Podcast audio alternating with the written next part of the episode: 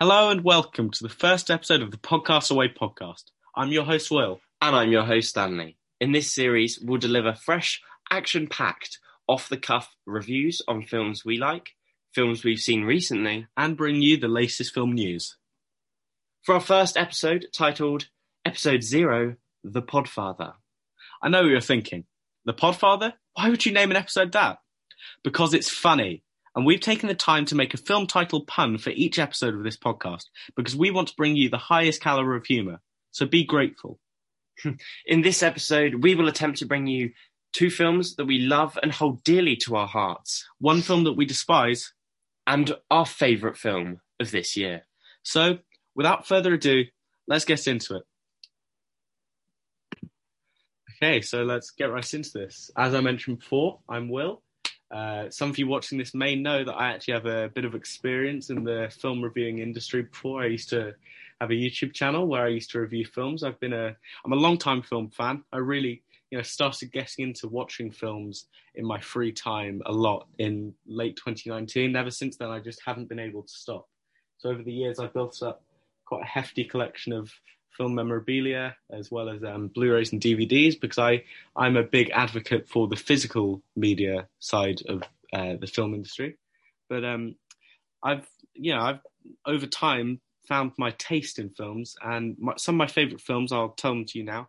My favorite film of all time is Citizen Kane, which obviously is a very generic choice for a favorite film, but uh, it is excellent. You know, and um, it's yeah, it's got an, a wonderful performance from Orson Welles, and yeah, he's directing as well. So you know, big big props to him for doing both roles, both jobs. And uh, it's got some wonderful cinematography, one of the best character studies in the history of cinema, in my opinion. It's it's an amazing story. The way it's told so th- through so many different perspectives makes it such an interesting and fresh take. And you know, despite the fact that the film's so so many decades old, it still feels fresh and new to this day. And it just is such a wonderful film that could be rewatched so many times over and then still enjoyed because it's so fresh and different. And that's something I have a lot of respect for. And then, as we mentioned earlier, we are going to be talking about two of our favourite films. And um, my second favourite film, personally, is Ridley Scott's Alien. Ridley Scott is my favorite director.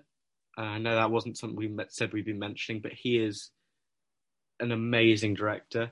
His film Blade Runner, Gladiator, this amazing films.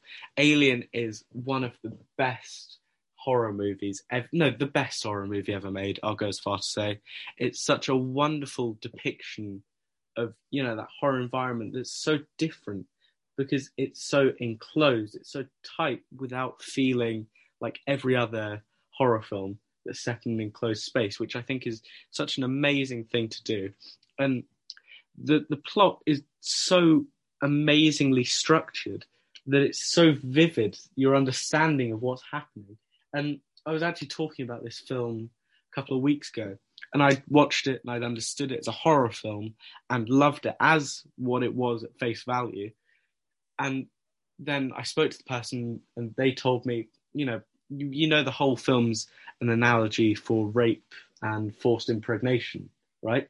And it all just clicked at that moment for me, and it gave me such a such a great respect for Ridley Scott, who at that time was still my favorite director, and for the film, which was one of my favorite films as it was at face value, and it just made me recognize that there was so much artistic direction and you know such an immense storytelling ability that had gone into it to be able to tell that so that when you realize that that's the analogy it's portraying it feels like such a more powerful film. And i think that's amazing coupled with the amazing performances from sigourney weaver and john hurt in the film specifically. It just makes this amazing horror film which i absolutely love and now that I'm done talking for hours about my favourite films, I'll let Stanley talk for a little bit. Yeah, so after that lovely, lovely about half an hour block of talking that you're all probably bored out of your brains for, uh, my my name is Stanley, of course, and my favourite film of all time has to be Robert Zemeckis' Back to the Future, starring Christopher Lloyd and uh, Michael J. Fox. Back to the Future is a groundbreaking time traveling wonder of a film that really it was just quite amazing to see on your screens in 1985 when it first released. You remember that, don't you? Yeah, back in, back in 1985 when I was alive. Yeah, yeah. It was just, it is, it just gives you chills every time you watch it. It's been adapted into a musical. Uh, it's had two two extra films built off of that, Back to the Future Part Two and Part Three, which really fill the story in and really add to the storytelling of the whole thing. Steven Spielberg was an executive producer on the set and really helped bring some light to it with the director of Robert Zemeckis, and it really just elevated the story and with the DeLorean and the like the space technology that you've never seen before and what what technology could really be like in the future and what it can be like if people put their minds to it. I, I agree with you. What you're everything you've said there. I do love Back to the Future, but I think when you speak about the DeLorean, the fact that the DeLorean was such a uh, it wasn't a widely produced car at the time, and the fact that it's become so iconic to this day because of this film is just a testament to the success of that film. And I th- I feel like the, the DeLorean really was asking for it, especially with the the wing doors, how they mm, go up instead very, of the generic unique, yeah generic open sideways kind of thing, whatever you call it. Yeah. But I feel like that really does have that extra space vibe to it. Yeah. And leading on from from the talk about vehicles, my second favorite film is Cars. Actually, Cars, the film starring Owen Wilson and Larry the Cable Guy as Mater, um, directed by John Lasseter. Um, it, it, it really it was Pixar animated in 2008 and I just really connect to it for some some absolutely I, I strange reason. I understand that it's an it's an excellent film. I haven't seen it in a long time. Cars Two, however, did flop, and it was that is quite... that is usually there's a trend because of course Cars is a trilogy. There is a trend that normally goes with those, and I think Back to the Future is an excellent example of that. Mm. The first film is always good. The second film usually ends up being better than the first one, I think, and then the third one always I find to be a flop. I can't exactly remember if Cars follows that Cars kind of does follow it. It kind of goes in the Cars 1 is eh, the peak of Cars, and then you've got Cars 2, which I don't know what they tried to do. They tried to go James Bond and yeah. go spies, and it just didn't work in the Cars sense. Like, you still had the racing element, yeah, but I feel like they tried to put it onto Mater as the main character in this film. And then Mater got all of his spin off um, mini shorts and everything, which was which was great. I loved them. They were they were like short and funny and sweet. You've got like El Materdor, you've got Mater and the Ghostlight, you've got like Tokyo Mater. They're all kind of funny, just short little things. But Cars 2, I feel, didn't work as a whole. The main character is Lightning McQueen, and I'm not saying that it has to be Lightning McQueen. You've got to do this, and you've got to do that. But it kind of took away from the story and didn't work as well because it left so many plot holes at the end of the film. And I feel like in the gap that they had from making Cars 2 into making Cars 3, they didn't fill those in and clarify because you think that Finn McMissile and Holly Shiftwell will come back, but they don't come back, and Mater's left alone again, and it's just a bit, oh, okay, what's this? And then Mater doesn't become the biggest main character, and he kind of gets left behind at the end of the film again. However, Cars 3 kind of lifted the series back up, I think, mm. kind of in a way. It didn't, it wasn't the best film. I feel like it kind of was a bit far fetched with the whole Radiator Springs, um, Rusty's kind of training grounds with um, with everything like that and how they just sold the company off and everything. It was good soundtracks, of course. Cars has always an amazing soundtrack. It's got the country vibe. It's got great. But the new Cars series, Cars on the Road, mm, look yeah. quite promising. And it's I'm grateful, as well as many other fans of the Cars series, that they haven't tried to go for Cars 4. And instead, yeah. they've taken what Disney Plus are kind of Disney kind of drilling into loads of things with Disney Plus, trying to make series like Marvel Studios making Moon Knight and She Hulk and WandaVision and High School Musical and Musical series, and you've got all of these new shows that that they work really well because over a longer amount of time you have so much more storytelling that you can do, mm. and I feel like Cars needs that storytelling. Yeah, definitely. I think you do see a lot about the Cars trilogy and how the it, you see a lot of memes about it, specifically on social media, about how the first one is, you know, funny racing movie. Second one, ultra spy, international man of mystery kind of thing. And then the third one is funny racing movie again. And I think that's an interesting direction they went down. In this situation, That it's not one that paid off. But also, if I may touch on the TV show thing you spoke about, I, mean, I definitely think that's a, it's definitely got benefits to it in that, you know, you're getting so much more time to become, you know, one with the characters and get the story that they're going through. But what I worry is that the TV industry, specifically through this Disney Plus thing, is that made me sound like such a boomer. I know what Disney Plus is. Um, it, it it kind of feels like you know the the the TV industry is almost losing a bit of identity because it's being eclipsed by these film studios who are coming in making mm-hmm. TV series based around films or spin off to films, and I feel like that's kind of you know taking away the spirit. I'm no TV massive TV fan, but I feel like that's taking away the spirit of the TV industry. Yeah, I totally get what you mean. I think with the cars, it kind of works because we've already had the Mater kind of short yeah. TV shows, and this series kind of identifies along with them. Yeah. I think where Cars 3 kind of fell off as well was in the sense that I feel like, along with many films at the time, with the times of gender equality and pushing those kind of trends forwards, they kind of had they they wanted to pursue the Cruz Ramirez being a racer because that's what she always dreamed of, and then she was crushed because she became a trainer and all of that, and they tried to push it, and it just kind of didn't have the same feel to having Lightning McQueen on your screens than having someone filling in for the 95, even though it was emotional having like a breaking through like new trainer becoming a racing model when you've got the epic scene with her flipping over the top of Jackson Storm and all of that and then you've got the "you don't belong here" lines and all of that from Jackson Storm, referencing to she's a girl and she's a trainer, yeah. that she doesn't belong on the racetrack. She's not a racing car. She wasn't built for it. But I feel like the whole film in general just didn't work, as well as stuff like Cars One did. Cars One having the the parallels between the King crashing and Doc crashing just had a, such a bigger kind of lift than flipping over the top of a car and not touching the wall. And although that was really epic, like the scenes in Thomasville and what have you, where Doc grew up and was trained by Rusty, um, not Rusty Smokey. Um, Sorry, guys, he barely knows anything um, it, I feel just had a bigger feel like Larry the um, Larry, what's its name? Larry that guy. guy. Yeah, Larry the Cable Guy. Everything's going from my head now. Larry the Cable Guy just had he's had his career built off cars, really. Mm. Mm, definitely. I mean, I haven't seen Cars in a long time, and you clearly are. I watch fanatic. Cars. I watch Cars every couple of weeks. You're referencing a lot, and I mean, this is completely off topic, but the Formula One driver cameos in Cars. That's that's what I respect. Yeah, the King. Alonso, oh, have you know the King uh, voice actor was actually um, a famous driver. I can't remember his name. Oh. Um, they based his car off of the car he drove. Wow, which uh, which Cars film was this in? Sorry, Cars One, The King. Cars One. The Sorry, King. yeah, I haven't seen it in so long. The King, Strip Weathers, yeah. um, Strip Weathers, The King.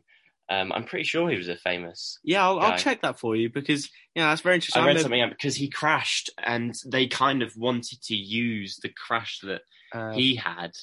Oh into, yes. into his actual crash because he had a crash and then he didn't come yeah. back. It was like Doc crashed and didn't come back because the racing industry kind of left him behind. Yeah. And it kind of showed in that with Doc how how stuff moves on so quickly and how if you have one incident you can be lost forever. Yeah, yeah, definitely. I mean, I've just checked up. The the king that you're talking about is um, Richard Petty, who's a form, former NASCAR driver. I mean, that's not really my area of expertise. I was more referring to, you know, Lewis Hamilton and yeah, Fernando Alonso yeah. and although Lewis Hamilton does make a cameo. Yeah, he does. yeah, yeah. 2, Lewis he's... Hamilton, Fernando Alonso, and Sebastian Vettel are three of the Formula Yeah. One drivers I'm aware make cameos in it. Yeah, um, but yeah. But Christ, we really went down a down a loop rabbit hole, hole there yeah. talking about cars. Have a Bonnie Hutt also Hunt even also voices in Cars. She's been in the Toy Story films. Uh, she's done loads of stuff with them. Michael Keaton voices Chick Hicks. Oh wow, In that, he's also played Batman and stuff like that's that. That's the only thing he's known for. Yeah, basically. Not his Oscar one. no.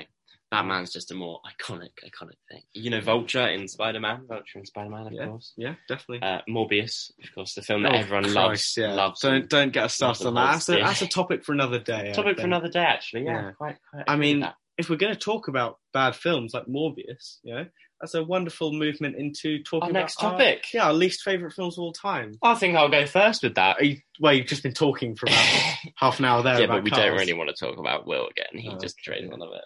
I'll be. I'll make this short and sweet. Dark Phoenix. What a load of rubbish. overhated, in my opinion. In your opinion, the the bad guy didn't even know their name.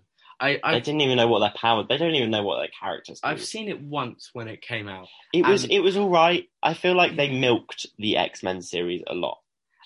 Yeah, I mean, you know, when you've got what is that? The second trilogy. No, yeah, because No, there's the original four. trilogy, then there's the prequel trilogy, then there's this one, which This is, is the the fourth. trilogy. Yeah, but this is the fourth The film of fourth the in the prequel, prequel trilogy. trilogy. I mean, I mean, They Dark should have Phoenix. stopped. They should have stopped at Apocalypse. Apocalypse was falling off. Apocalypse their was high- not a good film. They had their high at Days of Future Days of Past. Future Past is an amazing film. That was an amazing film. Logan kind of wrapped up. oh. Logan is Logan was so Logan was good. was I a bliss Logan. film. It kind of had the ending to the X Men. yeah. And Dark Phoenix. Marvel and X Men is a very touchy ground nowadays Yeah.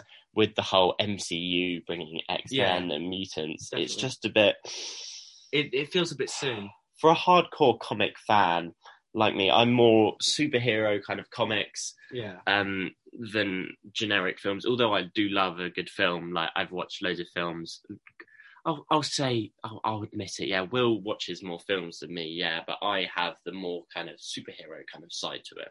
Although Which he is- has more which is- Batman. Which is not to say that I'm not a a Batman. not a not a Nerd. superhero fan. I'm I'm a very very big Batman fan, but It- when he says very big, he means like he's Yeah. got a shrine in his it's room. not a sh- that's an It's overstatement. it's a shrine. But- he's got he's got what's this?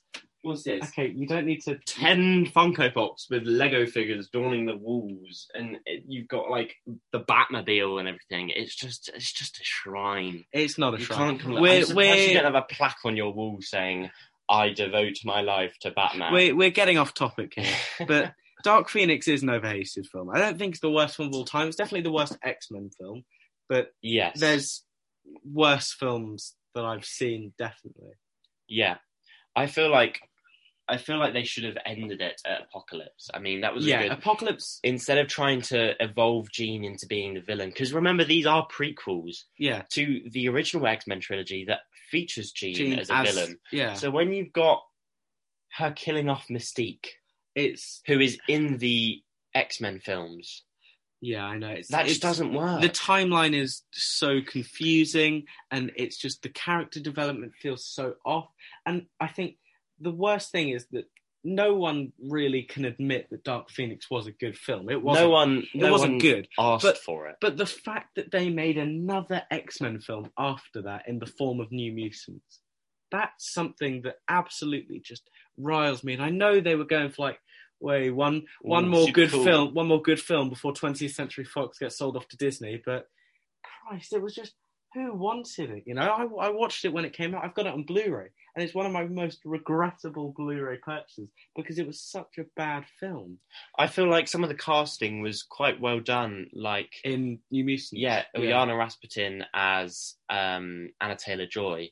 as Anna Taylor-Joy. no, uh, Anna Taylor Joy as and- Rasputin. and, yeah Anya, sorry, sorry, I got the pronunciation.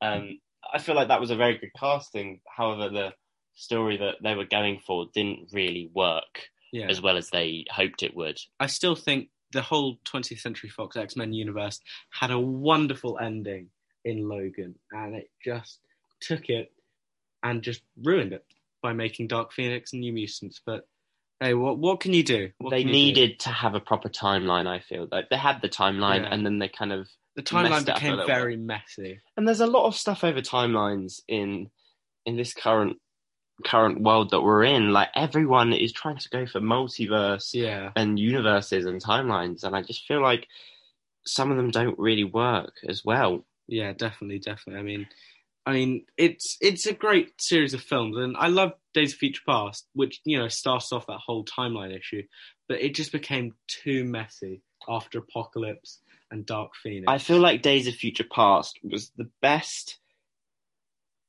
along with Back to the Future, like time travel universe kind of Yeah. messing up stories that you can have. yeah, Whereas yeah, other things didn't work as well as they had hoped they would.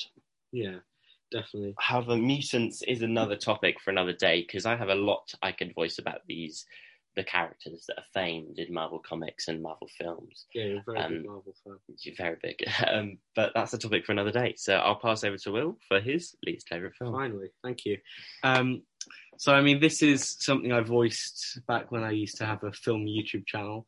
I voiced my opinions on my favourite and least favourite films, and they really haven't changed. I've watched a lot of films since I said this, and it still hasn't changed. The worst film I've ever seen is The Room, directed by Tommy Wiseau, which is a, a conundrum in itself, which was actually immortalised in the Disaster movie. No, not Christ. What am I talking about? The Disaster Artist. Sorry, I was thinking of my second least favorite film, Disaster movie. The Disaster Artist, which immortalised this conundrum that is Tommy Wiseau, who appeared in Hollywood with enough money to make this film, The Room, and has just continued down that path, just out of nowhere, appearing with all this money. And I think it's very, it's it's very strange how he just appeared, made the worst film I've ever seen, and then just kind of took a backseat in the whole cinema industry. I mean, The Room just is it's a terrible film with absolutely awful acting. I mean, if you haven't already, go and watch it because you'll be laughing.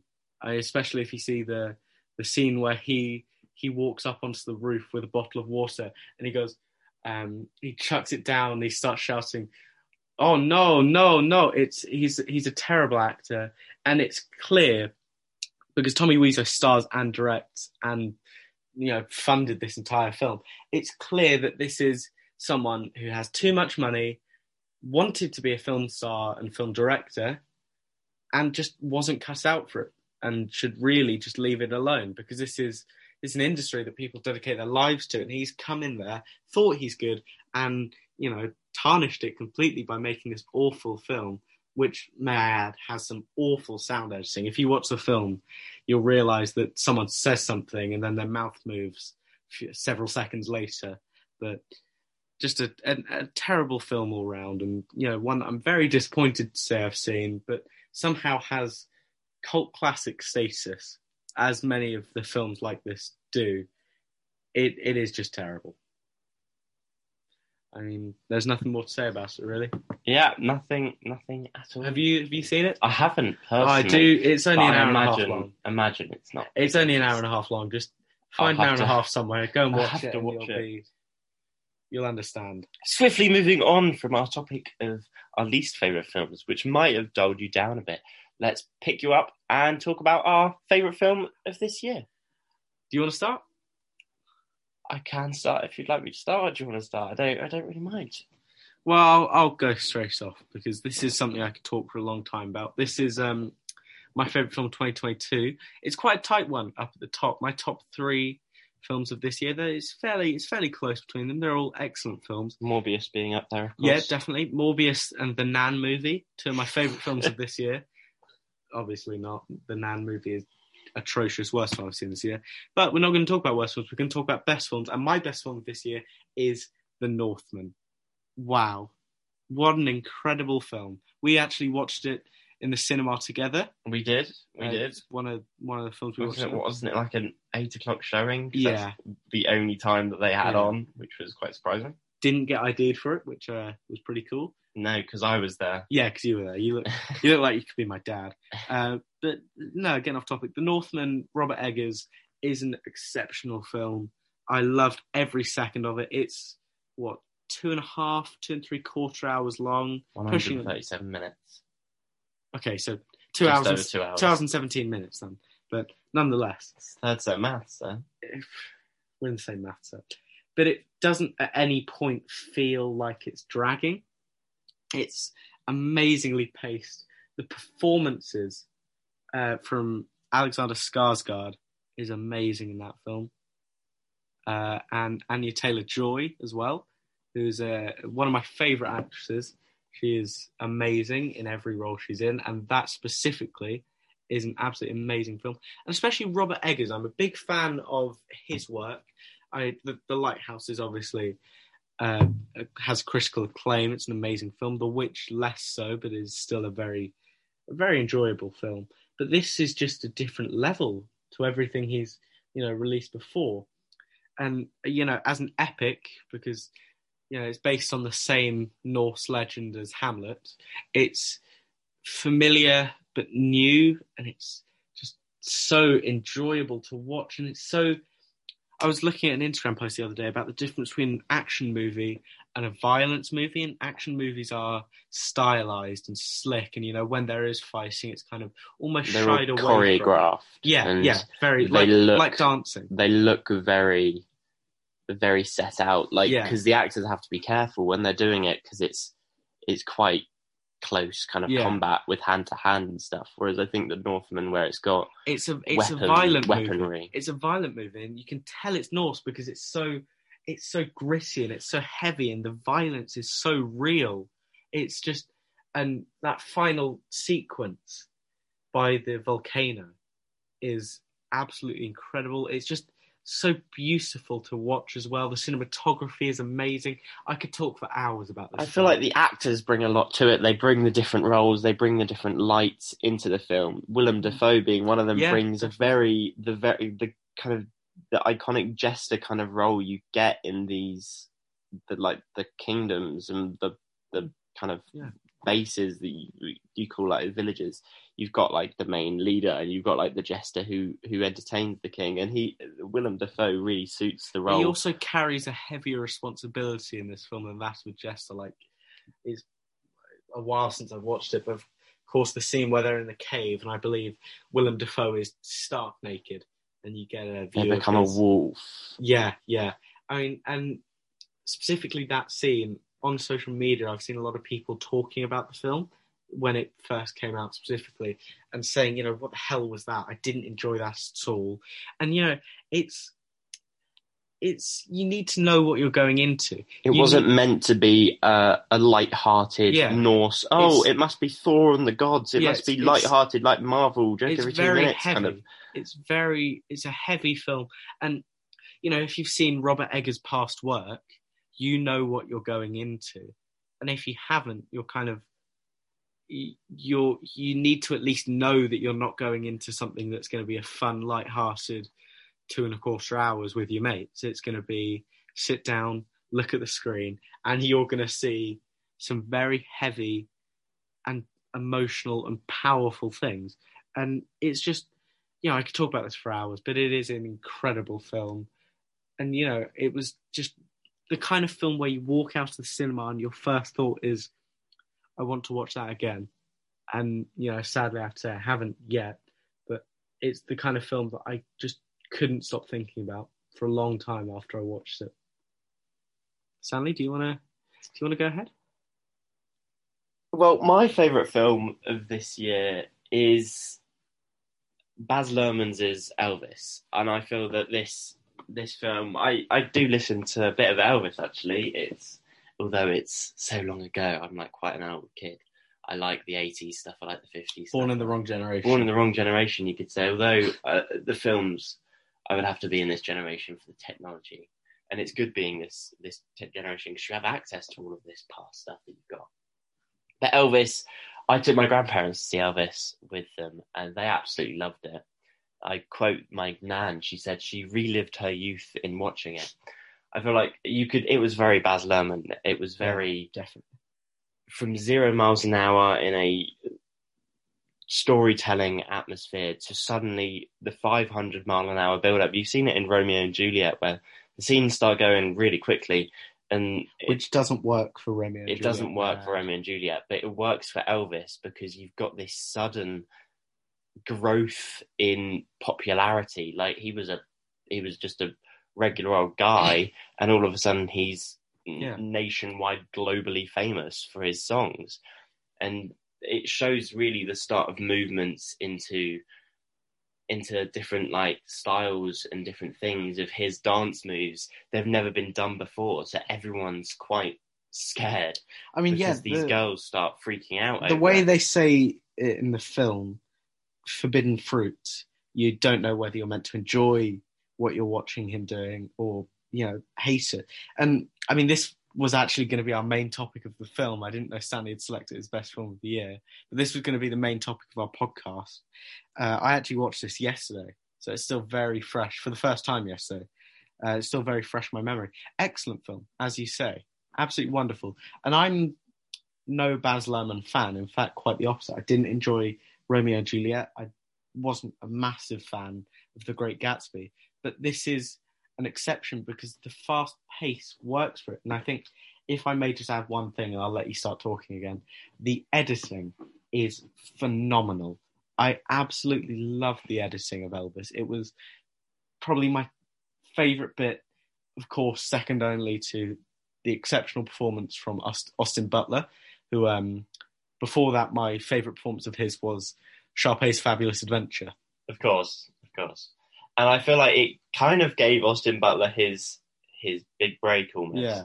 Because he's not been really recognised as someone before, and Yeah. this film kind of really elevated him. He really suits the role. Definitely. He he's got the talent. He's got what it takes to be it, and I think the film accurately represents Austin Butler's Austin Butler's Elvis's whole life, and it doesn't cut out the the bad bits Yeah. towards the end of his life where he puts on all of that weight and he doesn't look how he used to look and he doesn't he's not the person he used to be and you can Yeah. tell he's hanging on for dear life because he's lost everything in his life definitely. It doesn't shy away from the details, you know, the the gritty, the nitty gritty details of his life, and you know, the Elvis was very much a glamorous figure, and I think it's nice that they're showing him as not always that glamour yeah life. and it's it's it's like colonel parker as well.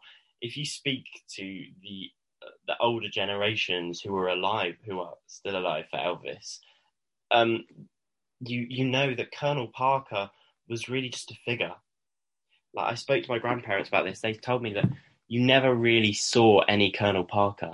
It was all just put on the show for someone else and it was find the biggest star you can get and Colonel Parker really made Elvis who he was. He gave Elvis his his chance and all of that. And you never really could put a face on Colonel Parker. You never really knew what he sounded like. You never really knew how he looked. You knew he wear a, wore a hat. You could see the figures. You could see everything behind Elvis. He would take this amount of money away. And Colonel Parker was never a defined figure like Elvis is. Like he, Elvis is famous for his hair, for his dance moves, for everything. Colonel Parker, you can't really put a definitive definitive thing on it. Like Batman, Batman's famous for like his costume and hi everything like that. That's quite a big jump from Elvis I- Presley to just- Batman. You've got lots of Batman stuff in your room, so it's just hard to not depict. But it's Colonel Parker never had his really definitive figure. So I spoke to my grandparents, of course, and they said that Colonel Parker was really quite well portrayed because you could tell he's got the motives of he just wants to do it for the money and he needs the stars and he needs everything like that.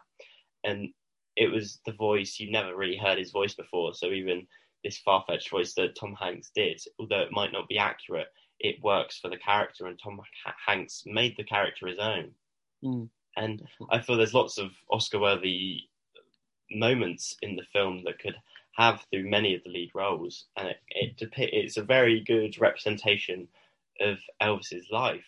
And I feel like we're getting to a point where loads of stars are getting films based on yeah, their lives. So you've got Rocketman, you've got Bohemian Rhapsody, Well, you've got Elvis. Yeah, There's the, the is it the Whitney Houston films coming out soon? uh, yeah. um, I believe so. I've forgotten the name of it. Yeah, but it's definitely yeah, it's definitely coming out soon. I saw it and it looks quite good. I do want to go see it, but um, it's just it, it it was quite an amazing film. I really enjoyed it. the The fast pace worked for it. The difference of the racist motivations and the racism not racist motivation the racism aspects of the film that that even back then like Elvis is like why are you doing this to Yeah. these people and what have you and it, it, it just really works yeah, definitely, definitely. And I think we have because obviously it's so obvious, but because we're talking about a music film, it's so obvious to talk about it that we haven't even spoken about it yet. We have to talk about the music. I mean, it's exceptional. I mean, Austin Butler obviously performing those Elvis songs exceptional. I think the moment where I realised the music in the film was amazing was the one that's been, you know, very popular around social media. Is when it's Viva Las Vegas, Toxic remix by Britney Spears was excellent. And I see a lot of people wishing that had been released properly because the soundtrack to this film is, you know, one of its highlights. The performances are amazing, the soundtrack's amazing. You know, it's just one of those films where it's difficult to, you know, nitpick on it because it is just amazing. Yeah, the music is quite an astonishing aspect. I feel like if there wasn't music in the in the in the movie, it wouldn't make it as it is because Elvis is, of course, famous for his music. He's not so famous for his films, although he did quite a few films. Mm. Um, his music is his kind of main thing, and the the the voice of Elvis. As some of you may know, Austin Butler at the end of it, he couldn't stop Yeah. doing the voice. To this day, I believe. we still yeah, he kind doing it kind of implants into him, and he kind of can't get that rid of it That shows his dedication. To the yeah, it shows his, how much he actually enjoyed playing the role, how much he was grateful for it. That he, I mean, it's that it's that point of you know method acting, and I mean that could be a wonderful debate that we have right now. Is the is method acting in itself a good thing? Because of course, if you look, method acting, you know, is one was one of the factors that impacted the end of Heath Ledger's life specifically, but it's also something that so many actors partake in. You know, it's it's like, is there a benefit to it? It enhances your performance, but there's the risks that go with it. Like Austin Butler can't drop the voice, and I think also I don't know if it comes under the method acting category, but if you talk about Joaquin Phoenix and his consistent track record of losing masses of weight and gaining them again for a role, you know, the dedication that actors have to their roles, is it necessary that they go as far as they do? You know, that's what I wonder. yeah. Uh, however, back to the music. sorry, sorry. Yeah, I've got sidetracked again. Yeah, sorry. It was it's it brings his great songs to justice, and it shows how how truly great these were in some settings in the Vegas hotels and the grand openings. How he was just back for year after year because they loved him so much, and he well he needed it really, and because he was losing everything. Um, but the music, the, the the remixes that they've done, they've done the Doja Cat edit, the Britney Spears Mm. edit, all of those kind of shows the different how these songs can be adapted, but they can be well adapted into different um, music, and it, it is. It, I I absolutely love the film. It I felt personally it dragged on for a bit too long. However, it could have been shortened down only by like ten minutes, but it it, was, it filled the time, and I wasn't bored during any of it. I personally disagree. I think everything, as much as I, uh, you know, not enjoyed Baz Luhrmann's work in the past because it's been a bit slapdash and too quickly paced, in my opinion. I feel like, you know, I must say everything in Elvis was amazingly calculated. That every second, every minute, every frame had a purpose to the film. You could tell they were really passionate about the Yeah, film, and they really wanted to put the story into it, and they really put the funding and the time and the effort into doing it. Well, I'm I'm pretty sure I could be wrong here, but I'm pretty sure the film was in um, development hell for quite a while, which, and I think that's the sign of you know a, a passion project in itself, is that if it spends that long with you know people pushing for it to be made, you know that even like if you look at some films, they spend decades in development hell, but they still end up getting made. Like um, one recent example that I watched was Mad Max Fury Road, which obviously a legacy legacy legacy sequel to the Mad Max trilogy of the 80s, 90s, and this came out in 2015. But it was originally meant to come out early 2000s, you know.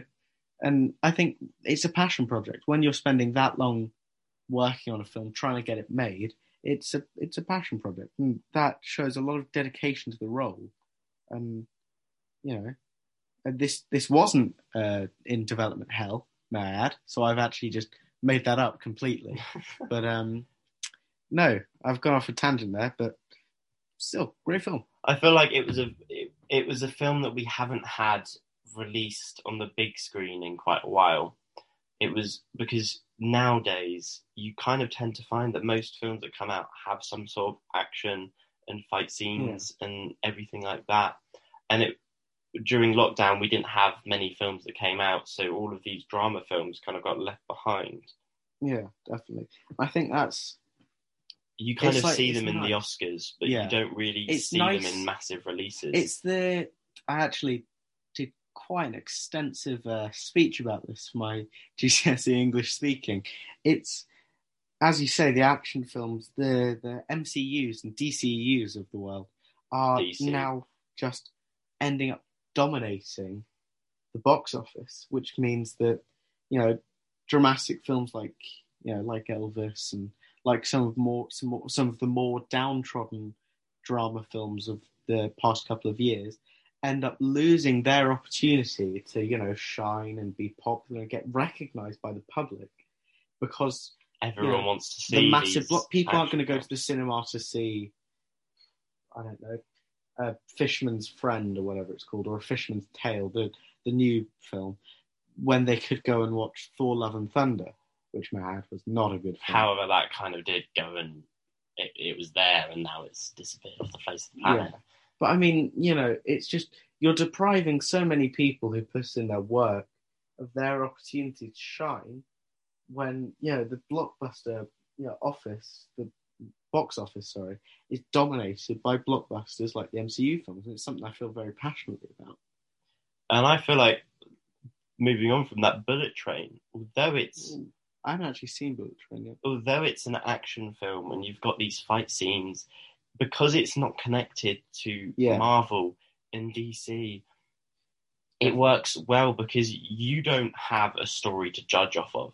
Mm. Something like Thor: Love and Thunder, you've got the comics, you've got the characters already set out. But I don't think having like a source material that you're working off inherently means a film is going to. I think yeah, the problem I personally have with it is that film is now cinema is now becoming, you know, let's watch this film, count how many cameos we see, how many plots are going to come up in the n- next ten years in the massive sequel, you know, expansion universe. Spider-Man fifty-four. Like, Yeah, I mean, it's just, you know, I'm tired of going to a film and being, you know, flooded with cameos or having the sequel set up in a post-credit scene or having a, a nostalgia basing scene. Like Spider-Man No Way Home is one of the massive examples of that. Is that, you know, I, I watched it in cinemas and I loved it, but spoiler alert here, that is just because of Andrew and Tobey. And I watched it again recently and I realised that it's just really purely just a, sold a, off of. a mediocre film It's got some that's good just acting got- performances. that's just However, I got some nostal- yeah. nostalgia. It's nostalgia basic, and that is something that gets on my nerves. Is that now we're living in a world where a full film nostalgia. has to have some nostalgia, like bring back characters that haven't been there for like 10, 15 years, or it's going to have to set up a sequel to actually have any success. And the problem, the problem is, the sad part of this for me is, we say this, but we're going to turn up to the next Marvel film. The Yeah. next Marvel film that comes out, we'll go and Next see it. The next Marvel film that comes out is Spider-Man: No Way Home, the extra fun stuff. I don't want to go see it really, but you but I will go and see it. Yeah, it's because why are you milking a film that successfully i mean it successfully came out yeah it was a good film it relied on nostalgia yeah however why are you releasing an extra extra scenes in it two hours later like not two hours later nearly a year later with some bonus content in cinemas I'm I I mean, you know, I, Like, was it really cuts was it and really a director's massive cuts and extra scenes are things you put in the Blu-ray in the DVD or the Steelbook. yeah But this is just in cinemas this why? is just demonstrating that Marvel Studios is just a revenue-based format. It's it's losing the the spirit of cinema because when you're looking for just profit, because cinema in itself is an art form, and you know if you're going into it with just monetary gain as your incentive, then you're kind of losing the spirit. You know, the, I feel that Hollywood Marvel, Marvel on- and DC can profit off of these things because they're well-known, well-loved characters in and they know people are going to show up yeah. no matter what they do. because they've they got the fan know, base. Because now we're 14 years into the MCU, 2008. yeah, 14, 14 years into the MCU, they know that they've built up the fan base that no matter what they do, I didn't enjoy Thor: Love and Thunder. I thought it was a very disappointing film, but but Marvel Studios know that people like me who might not have enjoyed it They're are still gonna. to. Uh, we're still to go Yeah. and watch the next one. We're still to go and watch the one after that because we're in this pattern. We're in this loop of going to watch it because They're trying It's to so easy. cardboard copy old films Yeah. that they've got. Like they've got the fan base from the whole of the Infinity Saga.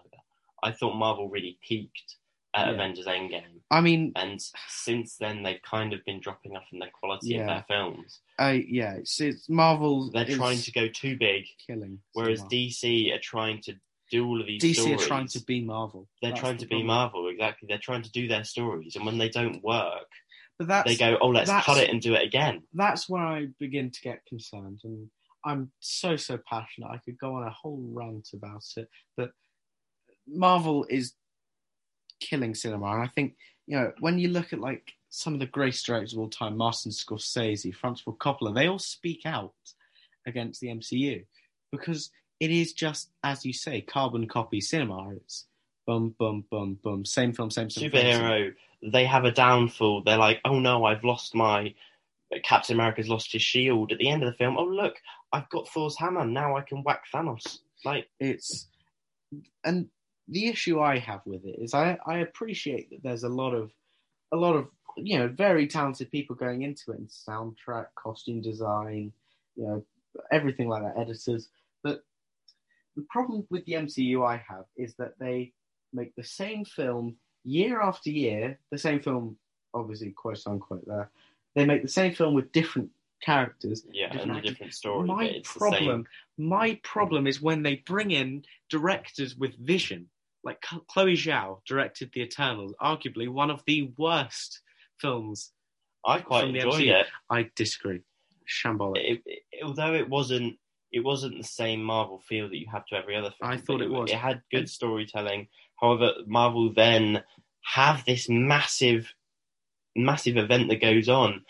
Since when has the massive celestial that's poking Yeah. out of Earth ever been referenced in any other Marvel thing? It's been in maybe a background screen in something like Miss Marvel on the TV screen where there's people investigating it on the news. my problem with The Eternals It's got no massive thing. is we were promised a break from the, the you know the algorithm of Marvel films where they just However, I feel plot. that and it wasn't a break because it started off as a break, but then it just became the traditional Marvel film at the end, and I didn't like it.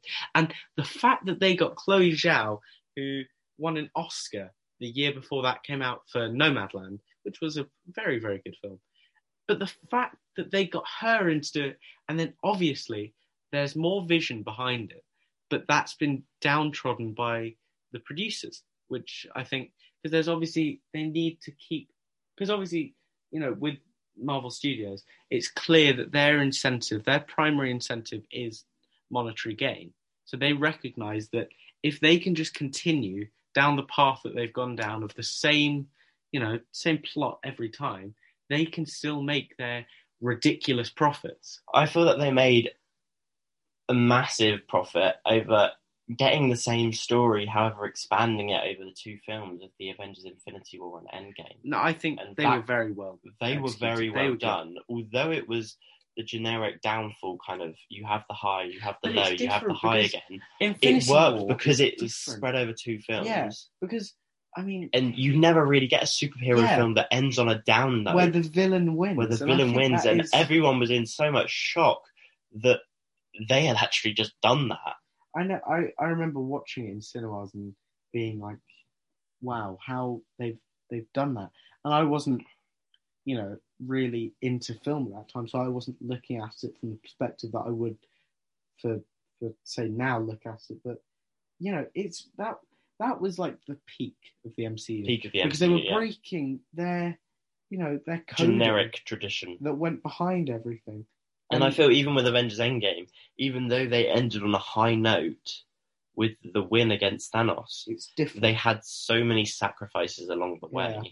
that it brought emotion to the film. Like they, they got rid of Iron Man. They Yeah. they Oh, began spoilers, to get rid of spoilers. spoilers. Yeah, so People they might not have seen they started to get rid of Cap. They they Thor had his started of his own story again, like refinding himself after everything he lost. I felt Yeah. like the Thor trilogy kind of picked up back up in Ragnarok after falling off in the first two films that weren't Yeah, the best that they could have been. Um, and and it, it just was a real high in the MCU. yeah.